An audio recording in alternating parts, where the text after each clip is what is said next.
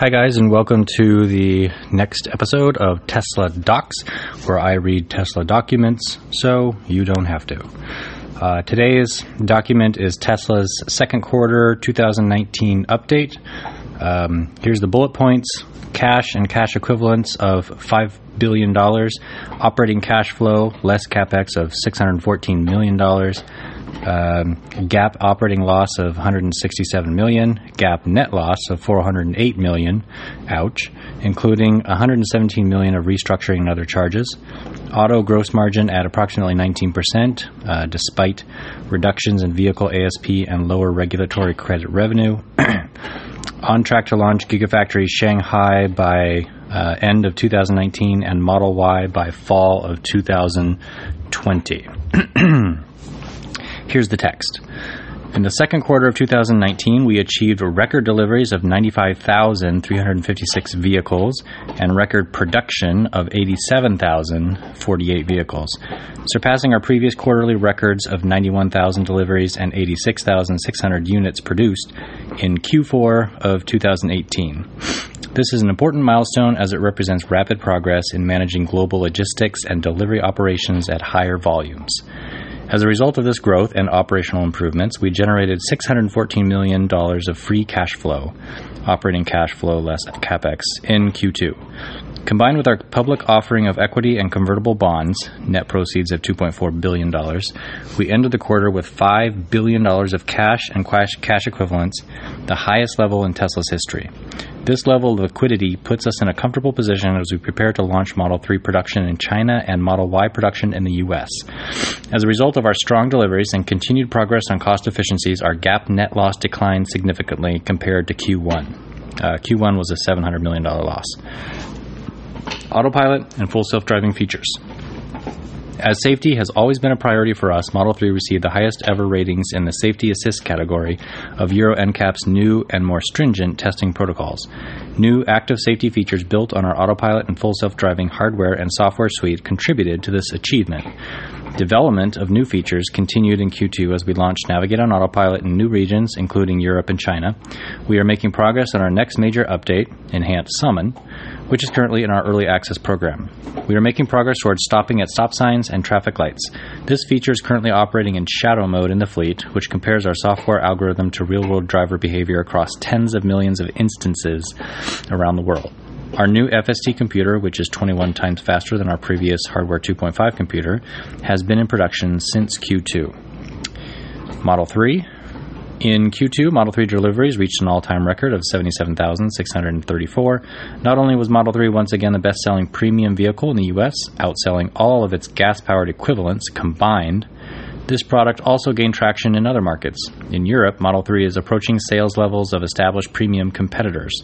As we stated previously, more than 60% of Model 3 trade ins are non premium brands, indicating a larger total addressable market for this product than initially expected. Now that all current variants of Model 3 are available across North America, Europe, and Asia, we are gaining insight into preferred customer trim mix. During the quarter, a majority of orders continued to be for a long range battery option, and the Model 3 average selling price was stable at approximately $50,000. At the same time, manufacturing costs continued to decline. The production rate of Model 3 continued to improve gradually throughout the quarter, breaking a monthly record in May and then again in June. All manufacturing equipment in Fremont has demonstrated capability of a 7,000 Model 3 vehicle per week run rate, which we continue to work to increase. We aim to produce 10,000 total vehicles of all models per week by the end of 2019. Model S and X. Uh, Model S and X production continues to run on a single shift schedule, and we produced over 14,500 vehicles in Q2. Our deliveries increased sequentially to 17,722 as we continue to prioritize inventory reduction, uh, working capital management, as a result, our total new car inventory levels have fallen to just 18 days of sales, including vehicles in transits, uh, including vehicles in transit, on ships, and company-owned vehicles, compared to the industry's typical U.S. inventory level of approximately 70 days of sales. Gigafactory Shanghai. Continues to take shape, and in Q2, we started to move machinery into the facility for the first phase of production there. This will be a simplified, more cost-effective version of our Model 3 line with with a capacity of 150,000 units per year, the second generation of the Model 3 production process. Uh, by the way, that's uh, only going to be the lower uh, cost Model 3s. The uh, performance ones will still be made in Fremont. Back to the text. Just like in the US, the Model 3 base price of RMB 328,000 is consistent with its gas uh, powered competitors, even before gas savings and incentives. Given Chinese customers bought well over half a million mid-size premium sedans last year, this market poses a strong long-term opportunity for Tesla. We are looking forward to produ- starting production in China by the end of this year. Depending on the timing of the Gigafactory Shanghai ramp, we continue to target production of over 500,000 vehicles globally in the 12 month period ending June 30th, 2020. That's next year. Model Y uh, preparations for Model Y production in Fremont began in Q2. Due to a significant overlap of components between Model 3 and Model Y, we were able to leverage existing manufacturing designs in the development of the Model Y production facilities. Additionally, we are making progress managing Model Y costs with only a minimal cost premium expected over Model 3. Due to the large market size for SUVs as well as higher ASPs, we believe Model Y will be a more profitable product than the Model 3. Infrastructure. As our fleet continues to grow, our service and supercharger capacity continues to expand. In Q2, we added 101 vehicles to our mobile service fleet and opened 25 new store and service locations.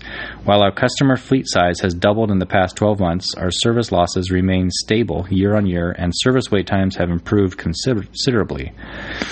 Supercharger capacity has grown to roughly 1,600 charging locations worldwide. In addition to the number of charging locations, we are also increasing the rate of throughput of vehicles. We expect the average charging session at our powerful V3 superchargers will drop to around 15 minutes, which will effectively double the overall throughput rate per stall compared to our V2 superchargers, easily keeping pace with our fleet growth. Energy. Powerwall and Powerpack deployment grew by 81% in the second quarter to a record 415 megawatt hours. Powerwalls are now installed at more than 50,000 sites. Additional cell supply, combined with our new module line designed by Tesla Grohmann, enabled a step change in energy storage production.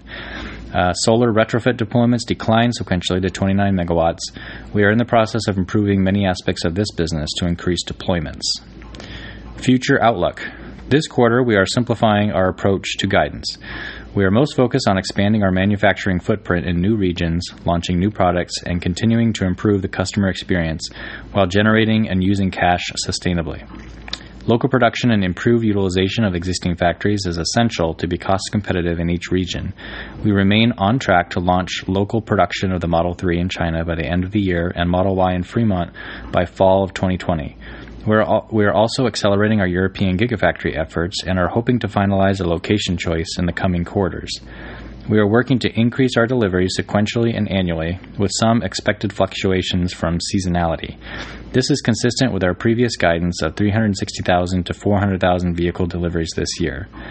Additionally, we expect positive quarterly free cash flow, with possible temporary exceptions, particularly around the launch and ramp of new products. We believe our business has grown to the point of being self funding. We continue to aim for positive GAAP net income in Q3 and the following quarters, although continuous volume growth, capacity expansion, and cash generation will remain the main focus. Our 2019 capex is expected to be about 1.5 to 2.0 billion, a reduction from prior guidance. We continue to find opportunities to improve capital efficiency and shift cash flows sorry, and shift cash outflows to future periods. This estimate includes the development of our main projects on the timelines reference and to expand our supercharger and service networks. And that's the end of the Q2 2019 earnings report.